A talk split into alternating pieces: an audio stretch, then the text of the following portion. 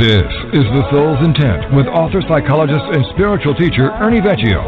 The Soul's Intent is a show that boldly claims that it can help reveal where you are on the spiritual path. Learn how there is a physical place of love, truth, and freedom. Listen, and in an instant, learn that moving to such a place is actually a choice. This is The Soul's Intent. And now here's your host, Ernie Vecchio. You know, one of the culture's greatest weaknesses is its naivete regarding the dark side of human nature. It gets conceptualized in different ways, like the fallen nature of man, or in Christianity, it's called sin. The Chinese call it the yin and the yang. Uh, but the problem with this collective culture perspective is it's, that in great part it's due to the Enlightenment movement, which emphasizes a narrow understanding of reason, which typically is inadequate when it tries to talk about how to access the deeper truth that of what it means to be human.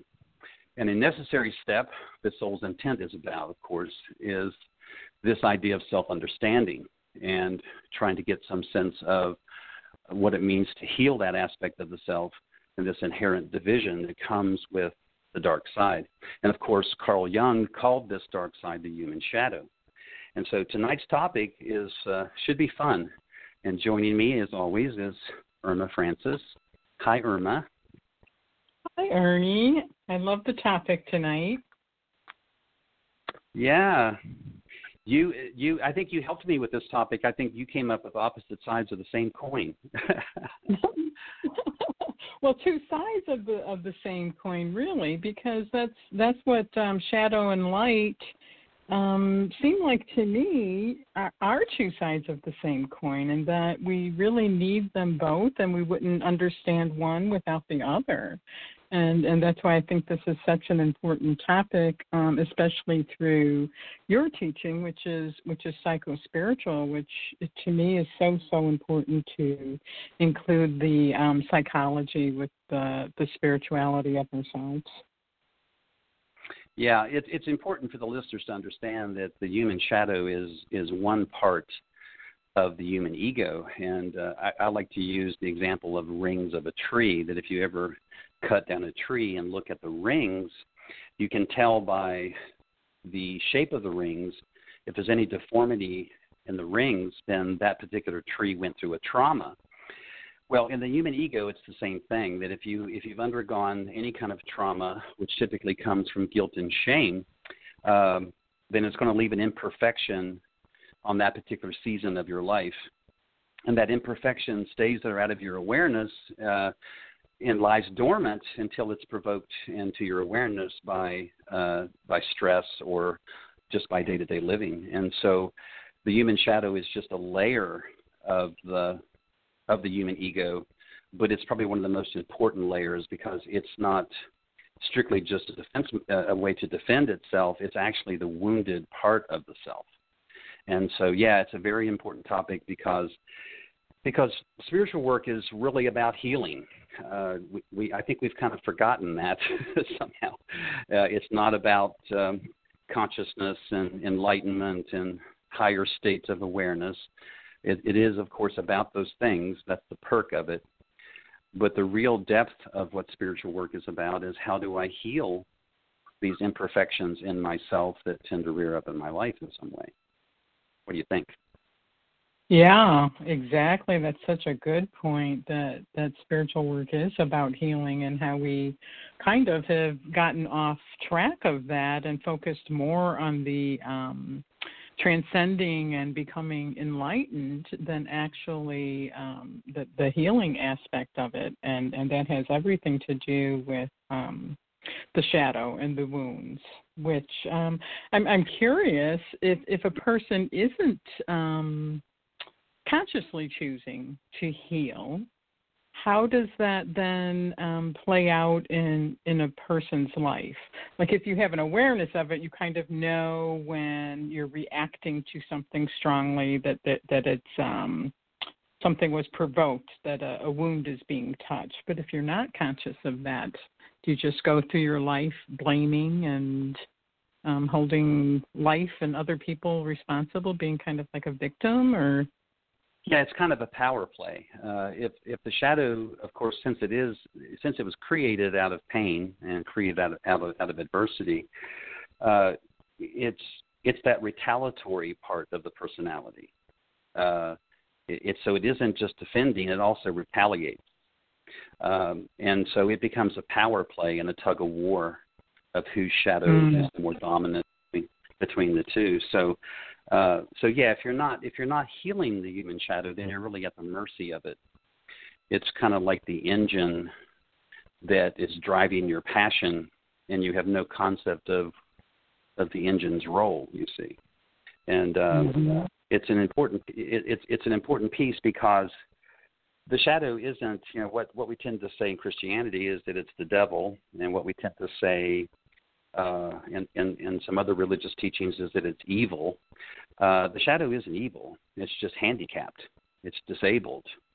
It's deformed mm. because it was it was created because of a perversion of its of its own experience, and that perversion causes it to become deformed, and that deformity uh, ends up being um, really what fuels the guilt and what what fuels the shame. It really just depends on on what what the person experienced, if it was guilt or shame, as to how that shadow takes place. Yeah. Yeah. So so that sense of um, deformity. Um, whether a per, especially if a person isn't um, consciously aware of, of their shadow shadow self, it would, I would imagine, um, make them kind of want to keep it hidden, which is, of course, yes, yes. than, than it is in the shadows. and huh, yeah. Which is which is part of the problem because it's it's okay it's okay to feel guilty and okay to feel ashamed about things that have happened to you or things that you've done that you're not real proud of. But what's not okay is to then make up that there's something wrong with you uh, because these things happened. Um, unless you're really, really deep in psychological disorder, this is the problem with the shadow. If you're, if if you, if I go back to the examples of the ring of the tree, let's say a normal dimension between rings, that each of the ring of the tree would be, let's say, a centimeter in width. Um, but the thickness of the ring would be like a centimeter a centimeter wide. Well, the human shadow is is wider than a normal ring would be. Uh, because of its darkness, it's probably two or three or four times thicker. You see, and um, mm-hmm. so it's a little bit more difficult. It's a little bit more difficult to uh, to melt because that's what you're doing in spiritual work. As far as I'm concerned, when I say to people all the time to suffer with yourself instead of for yourself, why? Well, because to suffer with yourself allows you to sit with the suffering long enough to melt the ego. And what you're doing is melting those layers. Well, the the ego that is shadow takes a little bit more time to sit with, and you have to understand uh, the function of that to really to to really uh, not be afraid of it. And that's the that's yeah. the challenging part about it. Yeah.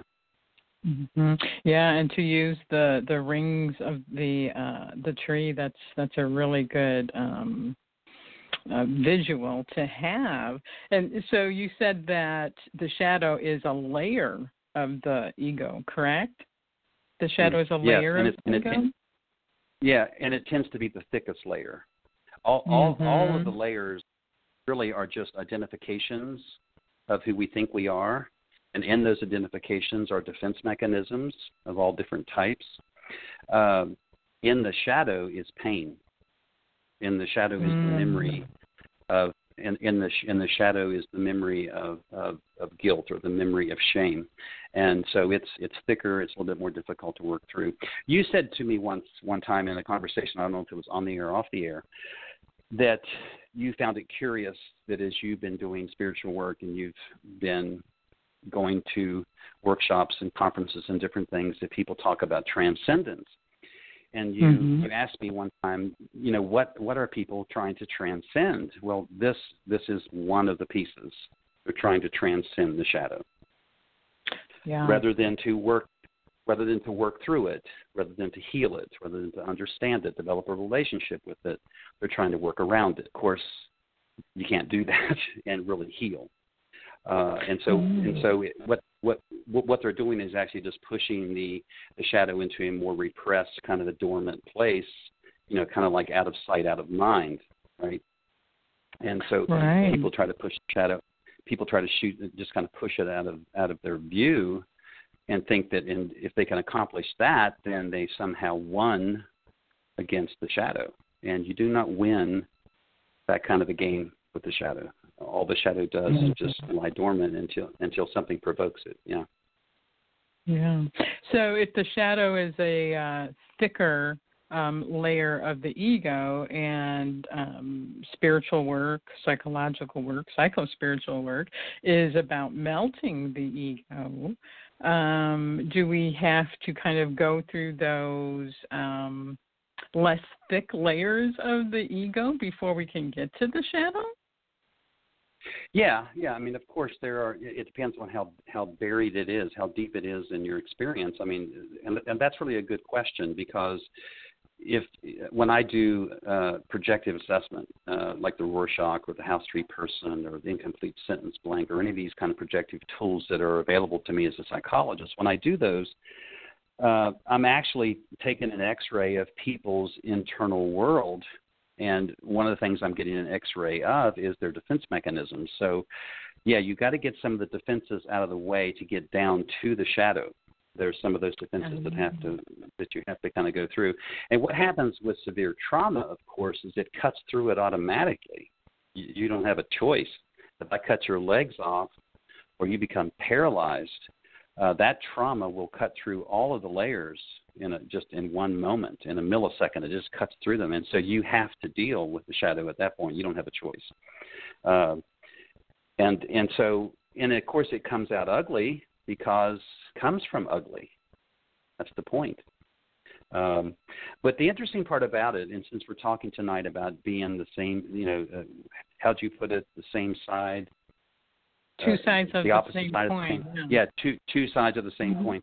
So mm-hmm. so what what the listeners need to understand about that is is that if and I said this to you the other day and you you kind of liked it so I'm going to say it again that when I think about my own shadow and and my own work and resolving my own uh, material so to speak um, I used the metaphor of a canvas and I said that there was a time in my life when I believed and, I, and, and the key word there is I believed, I did not know. I believed that the canvas that was my life was predominantly dark. And mm-hmm. it wasn't until I got further away from the canvas that I and, I and I mean stepped back from it, got more objective with my life and looked at my life objectively from a distance from the position that the soul would see it, that I began to realize that the canvas of my life against the canvas of the soul itself is tiny. So, in other words, the, the human shadow is a is just a back a black splotch on a very large white canvas, and um, and so that's the that's what people need to know is, is that as tenacious as the human shadow is, and as tenacious as uh, the human spirit is, uh, the soul is eternal. it's pretty massive in size and uh, so it's much larger than this finite idea of self. Uh, mm-hmm. and if that makes mm-hmm. if that, if that makes any sense, and so yeah, that's that's how does. it, that's how it. So that's um, how. Well, I was just going to say, so that's how you begin to recognize that um, that as you begin to do shadow work and you get further away from it and step back from it far enough to see the truth about it, it's a handicapped child. It's it's actually mm-hmm. it's actually Eric Berne's idea of the inner child. Um, that that that deformity that you feel that is dark comes from a long time ago. It isn't present tense, and uh, and so what you're doing when you're doing spiritual work is you're looking at the world through the eyes of an adult. And mm-hmm. so people that are afraid people that are afraid to do shadow work uh, remember um, the abuse, they remember the trauma that created the shadow, and they're afraid they're going to have to go through that again, or that they're going to have to experience that again. and and they don't understand that that fear is coming from a child's perspective. It isn't mm-hmm. coming from an adult. I say all the time to people that what's behind you is nothing close to what's in front of you. Mm-hmm. That no matter how hard your life, no, no matter how hard your life has been, what's in front of you isn't even close to that level of hardship. Mm-hmm. And that's especially true. It's especially true in shadow work.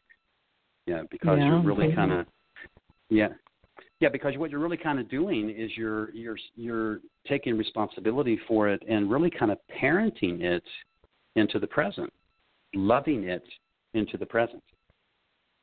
Yeah. Rather than rather than how it than how it was formed. It was if it was formed with guilt, then you were you were pretty much conditioned to believe most of your life that you couldn't do anything right, that everything you did was a mistake and you went left when you should have gone right, and that you were poor at making decisions, and and this was kind of hammered at you at a very young age, and so you just went, oh my gosh, there, there must be something wrong with me because I keep making all these mistakes. Well, that's a child's perspective.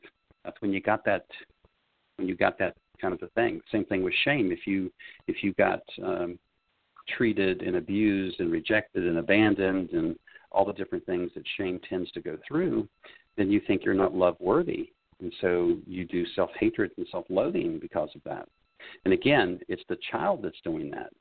The adult can choose not to not to take that perspective, if that makes sense. Mm-hmm. Yeah, it does, and and I I would imagine then because it is um, a lot of times from childhood, and and we're not realizing that that um, it can seem really exaggerated because we're experiencing it as as if we're a child rather than an adult. So we need that adult to kind of bring it into the present. Otherwise, it would it would seem so so big, so exaggerated. We would never do that without having the adult self to kind of help it and guide it into the present to heal. Well, and what's cool about it is that when it happened to you, nobody had your back. Mm. Today, today the the soul has your back. Mm. Uh, it's I mean the soul is there to catch you when you fall. The soul is there to guide you and to orchestrate your life in a way for you to see what it is you need to see. So something has your back. Mm-hmm. That is that in, that invisible something else that the soul is connected to. God, collective consciousness, whatever your word is for it. It it is essentially your your uh, your safety net. Um, mm. And and so if you can remember that, because nobody had your back when that shadow was formed, you see. People mm-hmm. violated you. People people were people didn't have integrity. People didn't who they said they were was not who they turned out to be. And and so that's how all that kind of all those things kind of get conditioned into us. And so now the integrity that you're looking for that may not have come from your environment or your culture now comes from you. And it mm-hmm. comes from the mm-hmm. integrity of the soul. It's the, and, and the integrity of the soul really is just, you know, is to, to just simply let yourself be, allow yourself to be in the dimension of love, truth, and freedom. It's something that you mm. choose. Wow. Does that make sense? I really Does like, that, yeah, it does, and I really like that that that now your your soul has your back. It's kind of um as you were saying that, I was thinking too. You, you know, your soul is your soft place to fall. Your soul is absolutely. Mm-hmm. Yeah. Wow. Yeah, really and, and, and really. yeah, well, and and what's cool about that is is that that from the soul's perspective, the the the shadow is absolutely a child and from the soul's perspective, it really just wants that child to be integrated into the total self. Because in that child, you know, in the in the concept of the inner child, a lot of people don't know this, but the inner child never gets any older than a teenager. So 19 mm-hmm. is as old as the, as the inner child gets, right? So that uh, that the uh, so flashback when you were a teenager, all of that curiosity that you used to have, all of the energy, all of the excitement, uh, the idealism, the optimism, all the stuff that comes in the risk taking all the stuff that comes with adolescence and, and dealing with authority and, and trying to get a sense of boundaries, all that is now being looked at through the eyes of an adult. Mm-hmm. And so you mm-hmm. can actually become you can actually become the very integrity that you wished you experienced. Wow. Kind of cool, huh? That's, yeah. That's very cool. It's very cool. Something I was thinking of too when um, you were talking about defenses. I was thinking and, and connected to the layers of the ego and how those defenses kind of have to be melted and um, almost put at ease so the the shadow can surface and that can be healed and and dealt with and i was thinking um as you were talking about defenses of the ego i was thinking well what is what is the opposite um feeling of defense and it would be vulnerability. So unless and until you yeah. kind of melt those layers of the ego, you're missing out on so much because it's vulnerability that really um, taps us into our our our full senses, our our full way of of living life. And without that vulnerability, we're we would be really missing out on a lot. Yeah, that's where the strength in vulnerability is. The strength in vulnerability is is that the the the opposite of defense would be to just allow life to mm-hmm. be as it is, mm-hmm. rather than try to control. Because remember, defenses are are put in place because of the lack of control. And so, and so, all of defense mechanisms that are put in place is a is a way to try to gain control. And and look at how young you are when you're making when you're when you're making those decisions, you're making those decisions between between birth and six. The ego is is a soft piece of clay. From six to about twelve or thirteen, it becomes a hard fixed structure. And then as you enter adolescence, you just play it out for the rest of your life. That that hard fixed structure and all of its deformities, you play it out. So, so those defenses. What what I like to say is, if you could imagine a defense that you know, if I if I ask you your what is your age, chronological age, and let's say you say that I'm 40, well, your defense is not 40. It was created mm-hmm. back between you know back between six and probably 13, 14, 15 years of age is when those defenses were created. So it'd be like going back into or going up to the attic of your house and pulling out a sweater or a blouse that you wore in junior high school and you find that it doesn't fit. That's a defense mechanism. It fit the mm-hmm. time. It was it was even appropriate for the time. It doesn't fit the present. And so mm-hmm. that's why you got to let it go. That's why you have to let it go because now it's an obstacle. Yeah, yeah.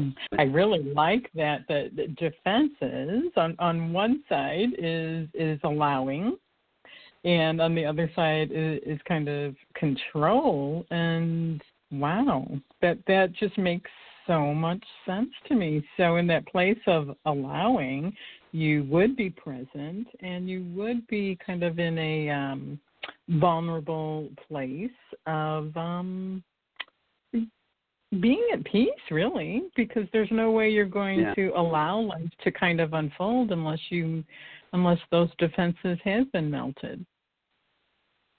Well, and we're flying by the seat of our pants. I mean, this is what we all need to remember: is, is that when these defenses were created at a very young age, we were making it up. In fact, we were experimenting with defenses. I will withdraw. I'll retreat. Uh, I'll become introverted. Uh, I won't talk as much. Uh, I'll wear blue instead of red. I mean, we come up with these crazy experimental ways to defend ourselves and then if it tends to work we hang on to it. If it doesn't work we throw it away and try another defense. But then as soon as we find defenses that work we then adopt them and incorporate them into the personality and now they become a hard fixed way to be in the world. And so yeah i mean if you could think that personality really is just a suit of clothes we put on to survive our lives uh it it is not who we are you see and mm-hmm. so personality at some level at some level has to collapse for us to get here. Our our thought our thoughts of who we our, our thoughts of who we think we are has got to collapse so we can actually fully get here.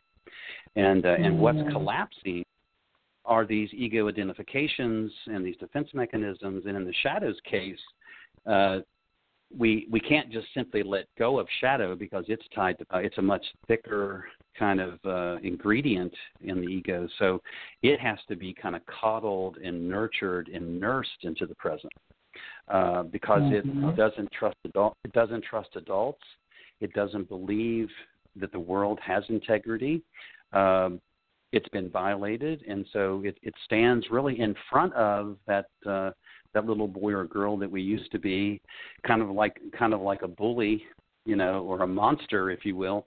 It stands in front. Mm-hmm. Of, uh, uh, I, I see this because I'm a guy. I see this big gorilla standing in front mm-hmm. of a little boy between between uh, you know six and nine, six and twelve years of age, and this gorilla was formed to protect him. Mm-hmm. And that, and this gorilla is this gorilla is not going to let you parent this child until you prove that you have integrity. Oh, wow. And uh, and so and so and so it's a process, as you might imagine. It's a process of understanding that this is a dialogue. It's a communication that's taking place inside of you all the time. It tends to show up symbolically or metaphorically in your life. And then, and, but then we also project our shadow onto others. So we even find shadow characters that even match the ingredients that fit our own idea of shadow and rather than own it, we put it on somebody else so we can see it, and but we don't realize it's our own reflection coming back. It's mm-hmm. our own mm-hmm. reflection. It's like when you it's like when you see somebody when you meet somebody for the first time and you and there's just something about them that you don't like. You don't understand that that what you don't like about them is the same thing you don't like about yourself. Mm-hmm. And, and and if you understood that, then you would be able to tell where you stop and start and where the other person stops and starts. And then that's when you start taking responsibility for what's your shadow and what's their shadow. And it's easy mm-hmm. to magnify. It's easy to magnify. Projection is, is one of those defense mechanisms. It's probably one of the most widely used defense mechanisms to project our ugly on mm-hmm. others. Yeah. So therefore, yeah. we don't have to own it. Yeah. When when when you were talking about the the shadow as a monster and and um, you used uh, the um, image of a gorilla, when you did that, I just kind of flashed on you know being being near Chicago and all the violence that that happens in mm. Chicago, mm. and I and and a lot of it is you know the youth doing the violence. And and I just flashed when you said you know the gorilla standing in front of that little boy and it almost brought me to tears because that that really is what's happening with the the violence yes, in yes. the youth. It's their shadow. It's standing in front of that little boy because, and they're yeah. Because we forget we forget that that gorilla used to just be a baby monkey. Mm, we forget yeah. that that that gorilla used to, used to be an infant. That gorilla used to be a child before it ever became a gorilla. You see, so so this is that. You know, I, I said, and I've said this before on the air that you've got this little kid behind the the, the driver's side of the car kicking the back of the seat saying are we there yet are we there yet well how you respond to that child in the back seat determines what that child's going to shape shift into particularly if it's mm-hmm. shadow uh, mm-hmm. to defend itself, it will shapeshift. It will become. Mm-hmm. It will act out. It will. It will retaliate. It will do all different kinds of, uh, of behavioral things to get your attention. If you don't understand that the Mm-hmm. acting out and the behavior is so you'll love them, so you will accept them, so you will invite them into the front seat. If you understand what that's for, it's a defense mechanism. I don't want to be a gorilla. I want to be a little boy.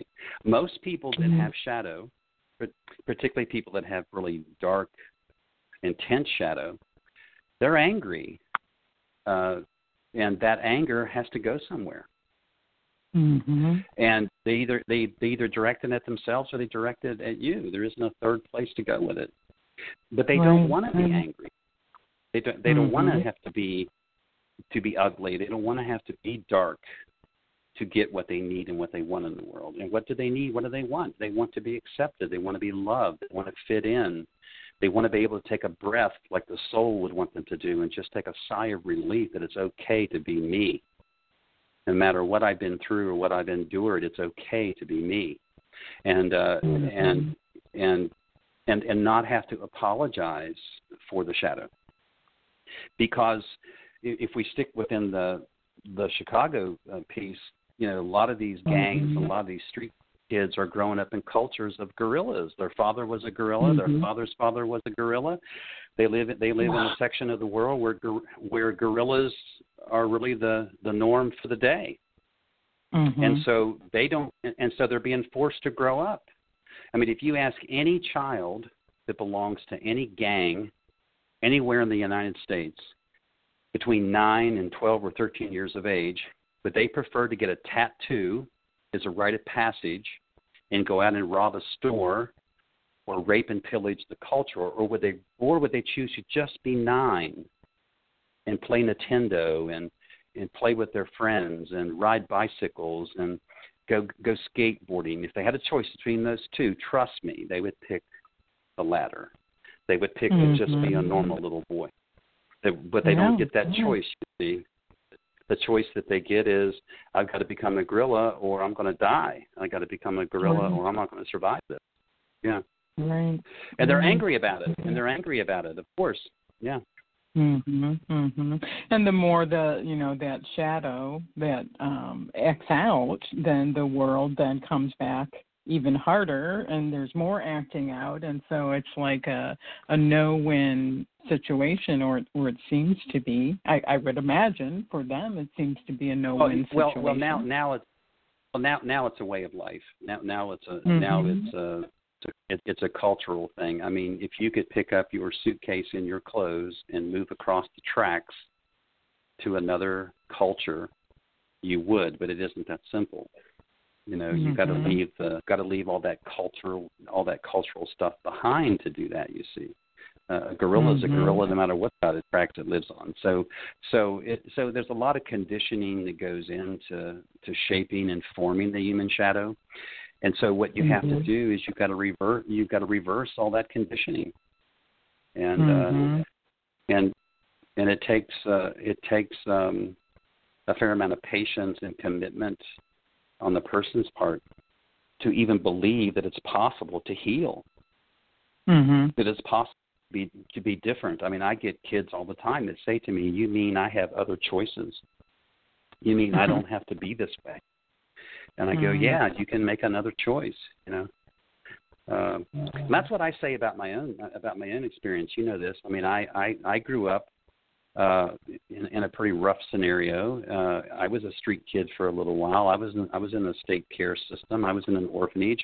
I was fending for my life and fending for myself all the way. But there was a part of me that thought there was a larger truth than the one I was born into.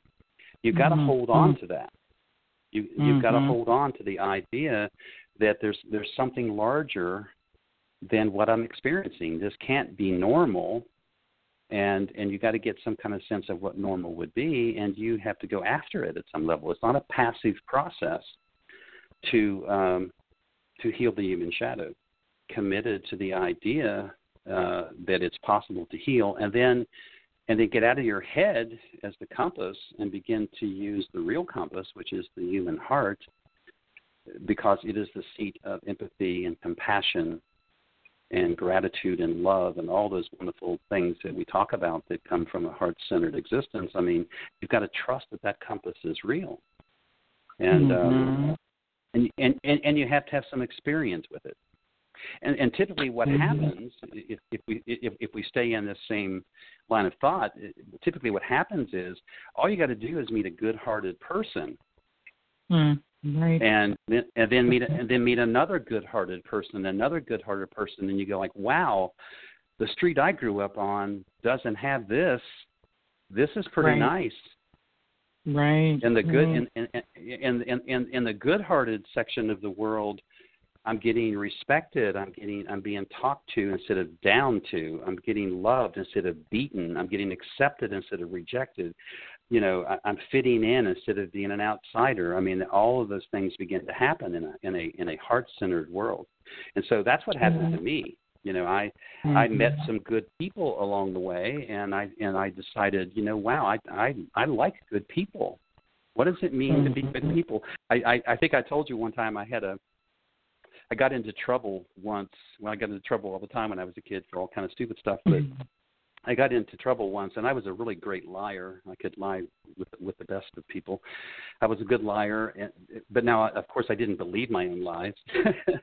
but lying, lying is a very typical thing for juvenile delinquents to do, because they don't want to take responsibility for for their behavior. Of course, well, I remember one day having this sensation that. Uh, because this one particular time I got into trouble, I got blamed for something I didn't do and I was just mm. adamant, and I was all over. I was all over myself. I did not do this. You know, why don't you believe me? And it's like, well, Ernie, you lie all the time. You know, how are we going to believe you? And so I said, mm-hmm. quote, how many tr- how many truths do I have to tell before it it erases all of my lies? Mm-hmm. And uh, and nobody ever gave me the answer to that. But I figured out later that there isn't a magic number. I had mm-hmm. to decide mm-hmm. to live in the truth. Yeah. Mm. I had to get to a place. I had to get to a place that I was more truthful than not.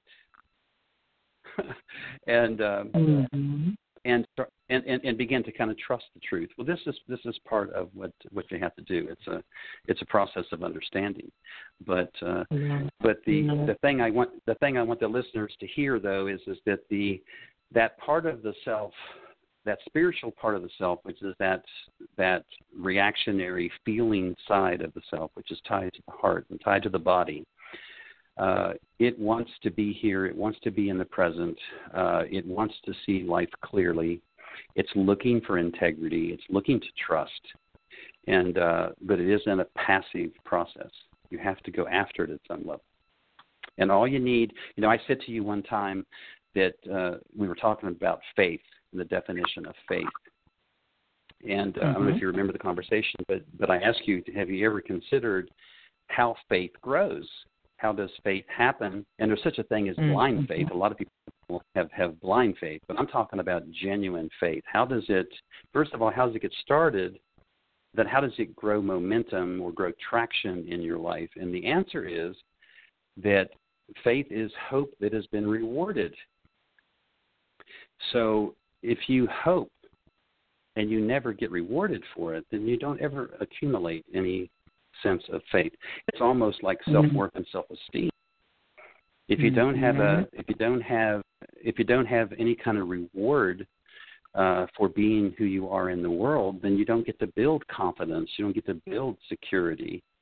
Uh, you just begin to think that you're screwed up you know that no matter what you do, it yeah. doesn't seem to come out right. No matter yeah, no matter what happens, it's my fault, and so there must be something wrong with me, and and that mm. and so and so.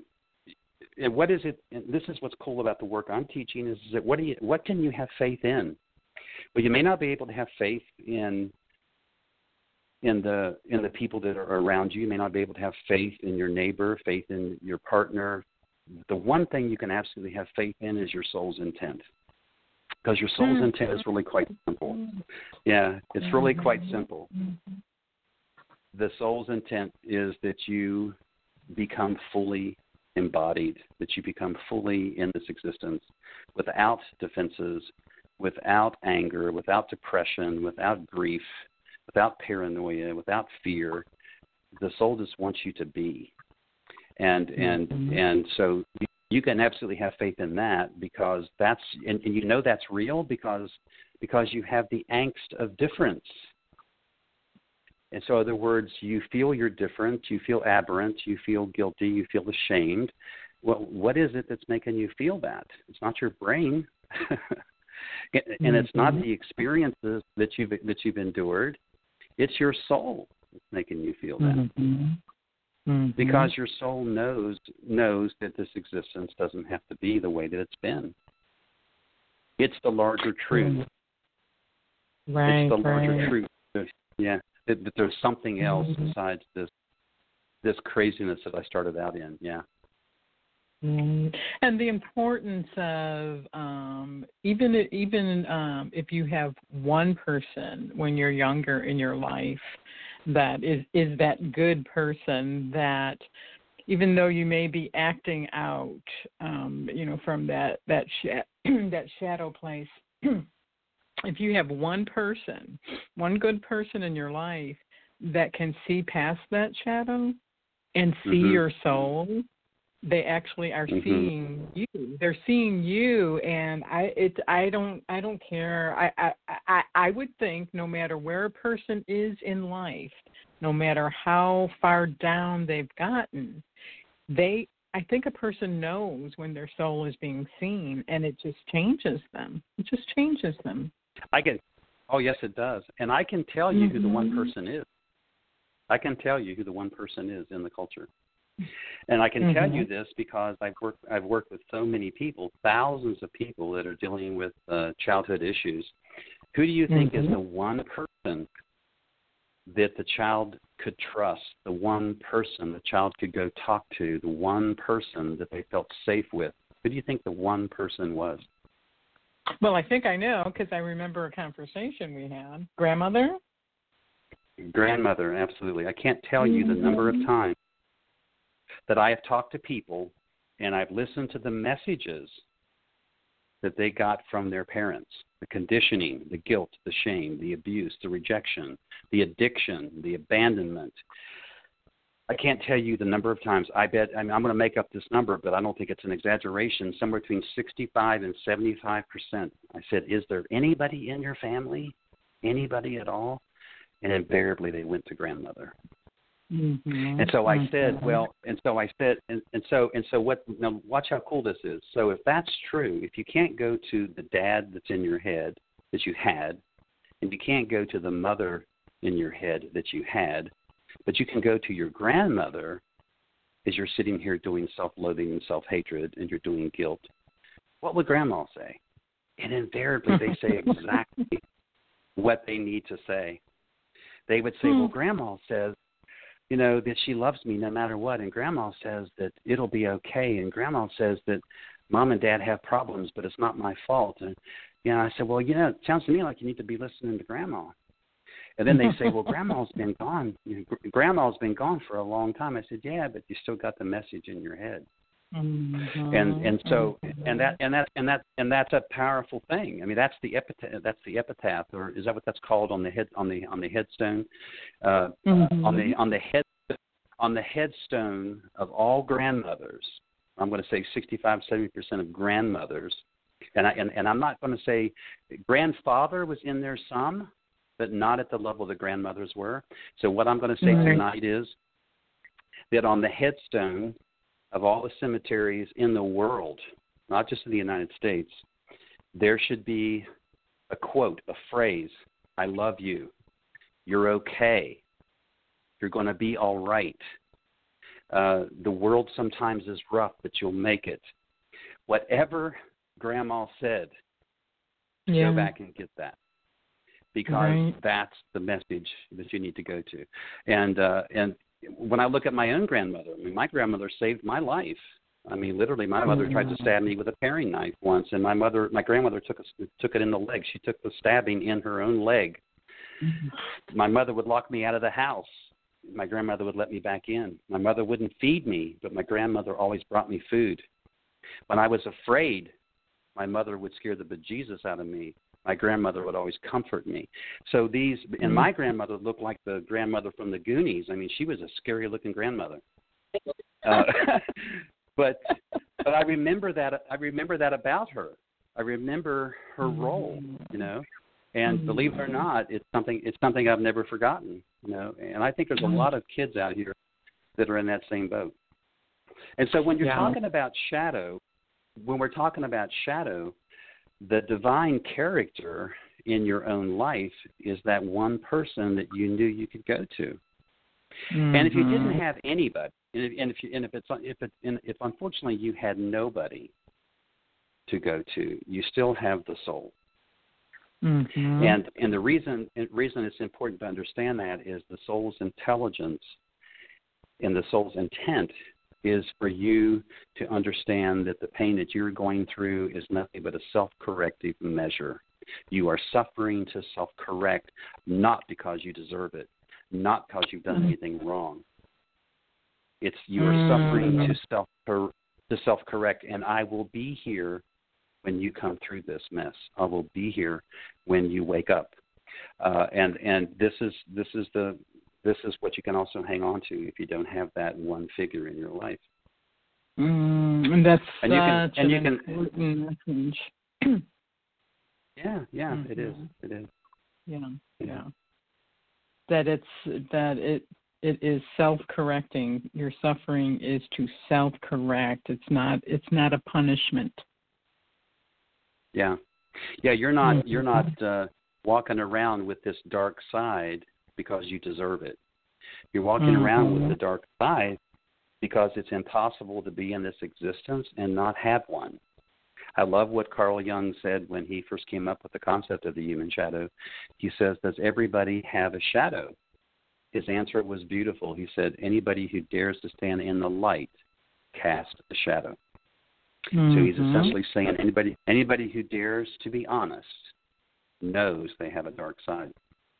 And so Mhm.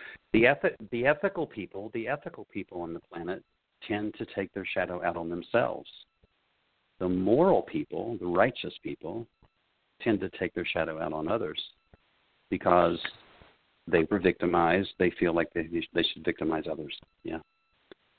Mhm. And don't we really still very much live in a moral society? Yeah, more more so than Mhm. than than we realized.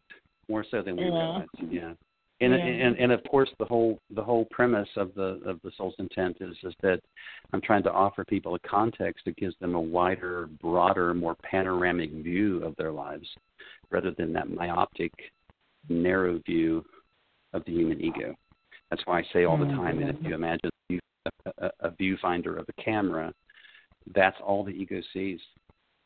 The soul sees Yeah. everything the camera does does not take in, and that's a big Mhm. deal to get. It is.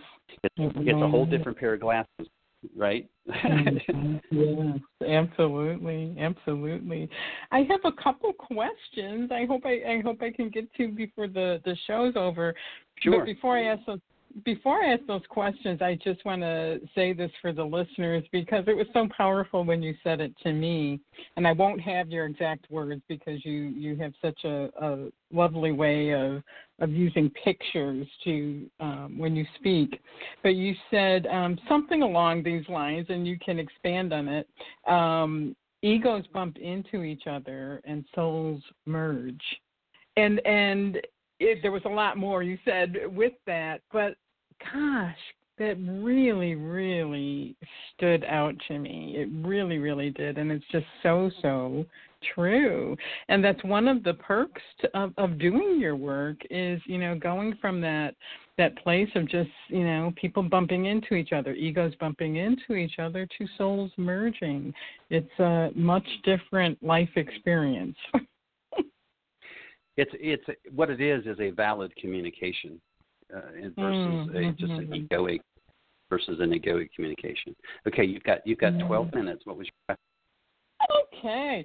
Well, I think you had had um, talked before about the shadow kind of holding our our passion. hmm So if the if the shadow holds our passion, um, does the passion then go away if the shadow gets healed? What happens to the passion? Oh no, no, no. The, what, what, when I when I say that the shadow is is your passion, what I mean is is that if you look at the definition of the word passion, it means suffer. Uh, and so, passion, purest sense, is is longing uh, for uh, presence, longing to just simply be. Uh, passion that's contaminated turns into turns into desire, and desire Okay, implies yeah. yeah, Mhm. and desire implies something is lacking. So no, what what happens to the passion of the shadow once it's healed is it now moves into a place of longing instead of a place of of trying to satisfy something that's missing.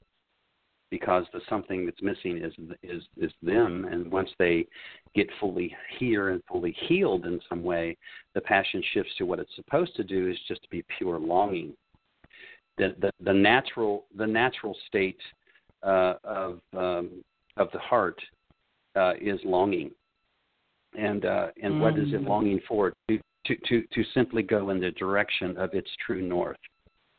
It longs to be go to go in, to go into its direction that it into the direction of which it is being pulled. That is the longing of the human heart uh, to be to go in the direction of which it's being pulled. And so it's totally different than desire because that implies dissatisfaction and a lacking of some sort. Oh my gosh, that's just so so clear. So if if your shadow yeah. is unhealed, then then your passion is coming from a sense of desire, which is a sense of of lack of missing something, and so you would be kind of um, driven to plus, fulfill plus, those desires. Mm-hmm. Plus, plus, plus all the emotions that went into forming the shadow, which is anger, uh, mm-hmm. uh, just all, all of the emotions that kind of feed that. So what what what you move into when you heal the shadow is you move from being an emotional uh, uh, person to a feeling person. The shadow is actually afraid to feel because it got its feelings mm. hurt to begin with. Oh that's actually how it, mm. that's actually how it was formed. It was formed because of hurt feelings. Yeah. Gosh, that's just so so clear. So even in um, like Buddhism, you know, the um, enlightenment is the end of all desire. Well, there would be another way to to look at that. Yeah, of course, of course. Yeah. Hmm, that is so so clear. So so my what other was your question, other question was well, we've talked a lot about um, the shadow um, and that's you know one one side of the coin, and the other side of the coin, if we're talking about two sides of the same coin, would be the light. So in mm-hmm. in um, how would you describe what in the spiritual community is is called the light? How would you describe that from a psycho spiritual um, well, the light, the, the light, the the light, light is is a word that we use. The, the light is the ambiance of love, truth, and freedom. Mm. In other words, mm. love, truth, and love, truth, and freedom does not exist in the dark. It exists in the light. So, mm. so it illuminates. So light is illumination, and illumination is clarity, and clarity is is is really the ambiance or the tone or frequency of the dimension of love and truth and freedom. So that's the opposite. Does that make sense? Oh, yes, it does. yeah. Ambiance. Yeah, you're not trying. Yeah, you're. I mean, I mean, if you could think that, and that's a good word. If you're, if you thought, because I haven't said it that way before, that if you thought that what you're trying to do when you're moving from the dark into the light, what you're really trying to do is to go from a place of no vision to a place of illumination. And in that illuminated place, everything is clear. Nothing is hidden. Mm and and in that place of clarity in that place of clarity is truth and love and freedom you see yeah. Wow. That is such a beautiful way to put it does. And it makes sense. I love it when things make sense. Yeah. Yeah and that's why i'm trying to say that the shadow is not uh, you know we, we've kind of given it in the culture we make it out to be evil when actually it's just a blind person trying to find its way in the dark if it could be illuminated, trust trust me, if it could be illuminated, it would. And so that's why when you shine the light, that's why you when you shine the light on the shadow, it tends to run and hide. So what you have to do is you have to mm-hmm. ease the shadow into the light. You can't just abruptly throw it there unless you're traumatized. Then you are abruptly thrown into the light. You're thrown into the truth of where you are because of trauma. But if you subtly move through the the dark to get into the light, then it isn't nearly as intimidating. So illumination is done in doses. You can't, you know, and so and the more illuminated you become, uh, then dark begins to shift to gray, and then gray begins to shift all the way to to to an illuminated place. And so, yeah, that's really what that is. I mean, mm-hmm. the human shadow the human shadow cannot uh, can only can see in the dark. It's it's nocturnal. It has great vision, great vision in the dark, but in the light it's blind. Mm-hmm. Mm-hmm. In the light it's blind, and so that's why you have to ease it in. You have to ease the shadow into that illuminated place, or otherwise you're going to blind it and run it back into the dark. Huh. Which which again makes me think. Yeah. Mm-hmm. I was just going to say that's why it's a process. Mhm. Yeah. Makes you think what? Well, it makes me think of of all the um, wounded youth um, and their shadows acting out. That really the only thing that can really help them is the compassion of other people. Because, like you said, if you um, just abruptly confront the shadow, it, it runs well, that's into that's the beauty. Mhm. That's that's that's the beauty, Irma, of um, of being somebody who carries the light. If you're somebody that has Mhm. healed you, and you're somebody that's in a helping role, then not much unlike grandmother, who's carrying a lantern that says that in this place, in my presence, uh, in this particular light, you're just fine. Uh, and this is and this is what that is. I mean, so we're what we're starving for in this culture is somebody with that lantern that allows us to be able to navigate the dark until we can can tolerate being in the light ourselves, in the truth. Yeah. Absolutely, absolutely, yeah. And and I I personally think that that's what you bring in your teaching. That is what you're helping people understand and um, to cultivate in themselves. Is is to be that illumination, to be that illuminated self. I really do. Well, So thank well, you. and that well, and, and well, well, I was going to thank you for that, but but and, and and that's a good place to close. I mean, I, I think that what I want folks to hear is, is that the the idea is uh, you have a choice about how you carry yourself in the world. Uh, do you want to merge and hide in the dark, or do you want to be an illuminated individual who causes other people that are in your presence to also be illuminated?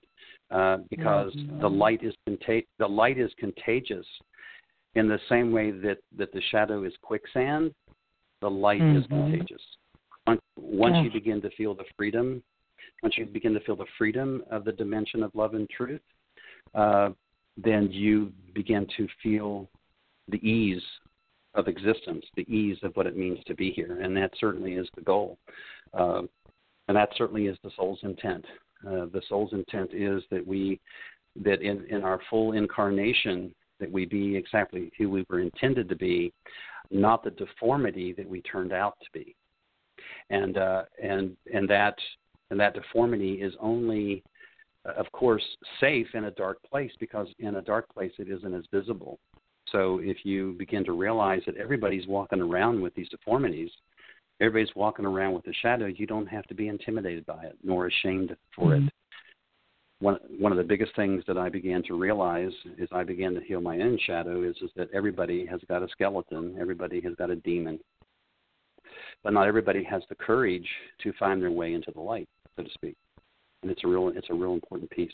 Well Irma, thank you so much. N- mm-hmm. Another wonderful Thank you, show. Ernie. Thank you. A Thank you, everybody. Okay, good night.